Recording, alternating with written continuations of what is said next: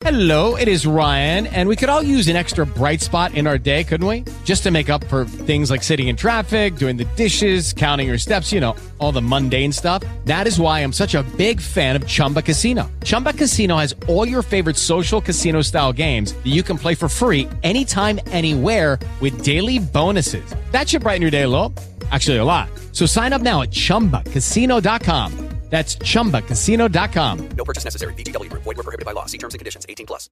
Giuseppe Porro, che è tra il pubblico, poi verrà qua, docente di economia dell'istruzione all'Università Statale di Milano, ci spiegherà qual è il rapporto che si instaura tra investimento economico e risultati raggiunti nell'apprendimento. Questo ce lo racconterà, ce lo spiegherà nel suo intervento Giuseppe Porro, docente di economia dell'istruzione all'Università Statale di Milano. Grazie. Eh, io in realtà vi racconto rapidamente quali sono le ragioni della mia simpatia per, il, eh, per le ricerche del tipo quella che viene presentata oggi. Um, in prima battuta la, la, ragione per cui la, il diffondersi di questo tipo di ricerche, di indagini concentrate sulla valutazione delle competenze, l'indagine principe da questo punto di vista, credo ancora sia l'indagine PISA di Oxe, è il fatto che eh, scalzano, credo sia una battaglia vinta ormai, eh, definitivamente l'idea che ehm, ci si debba concentrare sulla abilitazione alla, alla, capacità di svolgere delle mansioni nel valutare ehm, l'esito di un processo formativo. Eh, è verosimile invece che la eh, possibilità di sopravvivenza nel lungo periodo di un lavoratore nel mercato del lavoro sia legata più alle ehm, competenze che ha maturato piuttosto che alle eh, all'abilitazione a svolgere una determinata mansione oggi. Le mansioni vanno fuori mercato più rapidamente, le competenze no e possono essere aggiornate. Dico questo con la consapevolezza di dire una cosa molto scontata, la sottolineo però perché questa ricerca si, si concentra nell'ambito della formazione professionale che erroneamente a mio modo di vedere, ma secondo alcuni è comunque l'ultimo baluardo giustificativo per concentrarsi sulla, eh, sulle mansioni piuttosto che sulle competenze. Fortunatamente ho trovato un accenno nella stessa direzione anche dell'assessore Rossoni nella prefazione al libro che viene presentato oggi e questo mi ha molto confortato.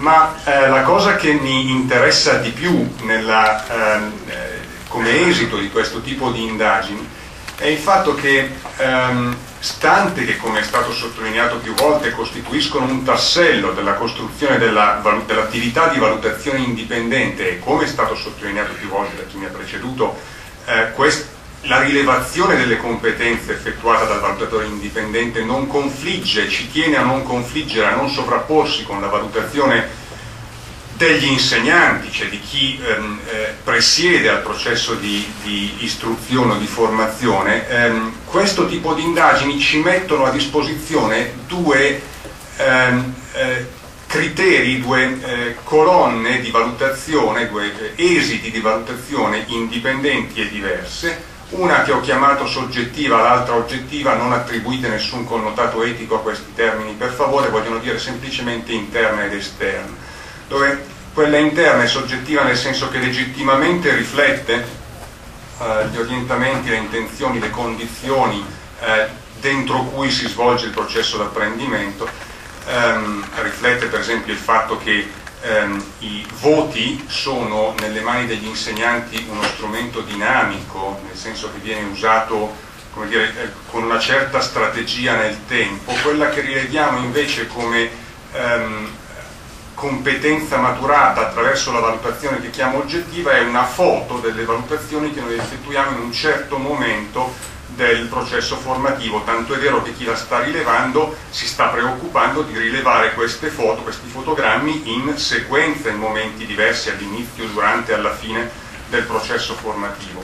Disporre di questi due eh, insiemi di valutazione diversi e indipendenti ci mette in grado di studiare una serie di caratteristiche relative alla relazione tra il processo di istruzione e l'apprendimento che questo processo ha generato.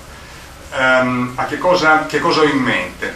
Per esempio il fatto che um, i um, docenti utilizzano, come dicevo un attimo fa, strategie di valutazione, eh, criteri per assegnare i voti, diversi tra di loro. Eh, abbiamo notato anche nelle indagini che abbiamo fatto una certa dispersione di criteri, riflettono una serie di convinzioni soggettive, queste soggettive in senso stretto invece, um, e um, l'utilizzo dell'una o dell'altra strategia di valutazione ha un impatto sul, sull'apprendimento finale delle, degli studenti.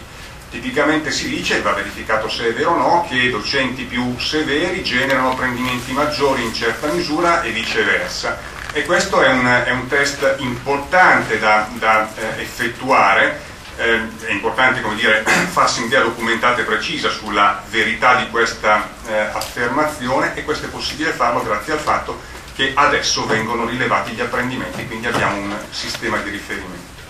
Um, anche il fenomeno cosiddetto della grade inflation, cioè il fatto che il progressivo um, ammorbidimento dei criteri di valutazione possa generare variazioni tendenziali nei livelli di apprendimento generati dai processi di istruzione, è un fatto che trasversale tra l'altro che riguarda tutti i livelli del processo di istruzione ed è piuttosto rilevante, può essere, eh, almeno ritenuto rilevante dal policy maker, specialmente in questi anni, e che può essere studiato grazie al fatto che possiamo confrontare i processi di valutazione interni con l'esito della valutazione delle competenze esterna o indipendente che adesso viene effettuata. Oppure anche una serie di problemi legati per esempio al genere degli studenti.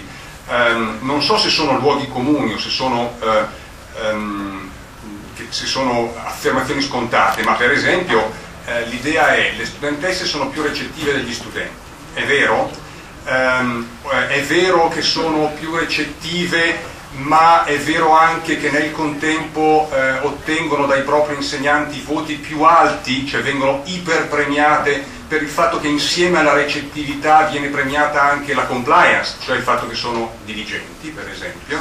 Eh, il, il voto nelle mani degli insegnanti non è soltanto uno strumento dinamico, è anche uno strumento che sintetizza eh, eh, più dimensioni del processo di formazione ed è invece uno strumento unidimensionale, quindi abbiamo anche questo tipo di problemi.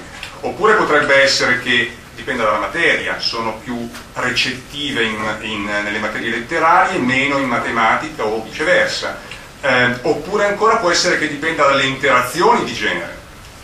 Um, tutto questo può essere studiato adesso che abbiamo a disposizione queste informazioni e in letteratura ci sono dei di esempi molto belli eh, di analisi di questo tipo. Quello che cito del 2004 è eh, uno studio eh, sulle scuole israeliane dove è noto in, ehm, a determinati livelli fissi del processo di formazione ehm, in corrispondenza dell'esame finale, l'esame di uscita, eh, gli studenti vengono sottoposti a, una valutazione interna da parte dei loro insegnanti e una valutazione centralizzata esterna eh, cieca, eh, cioè anonima, in modo tale che chi valuta, chi vi valuta, chi valuta l'apprendimento raggiunto, le competenze raggiunte in quel momento, non conosce il loro nome, il loro genere e nessun'altra loro caratteristica. Questo ci mette in grado di studiare questi, questi problemi che vanno ovviamente ad aggiungersi eh, alla, eh, grazie a questa comparabilità ai temi che eh, elencava il, il Presidente Cipollone un attimo fa, che sono relativi alla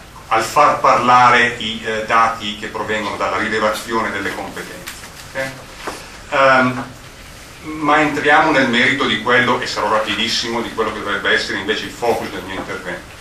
With lucky landslots, you can get lucky just about anywhere. Dearly beloved, we are gathered here today to. Has anyone seen the bride and groom? Sorry, sorry, we're here. We were getting lucky in the limo and we lost track of time. No, Lucky Land Casino, with cash prizes that add up quicker than a guest registry. In that case, I pronounce you lucky.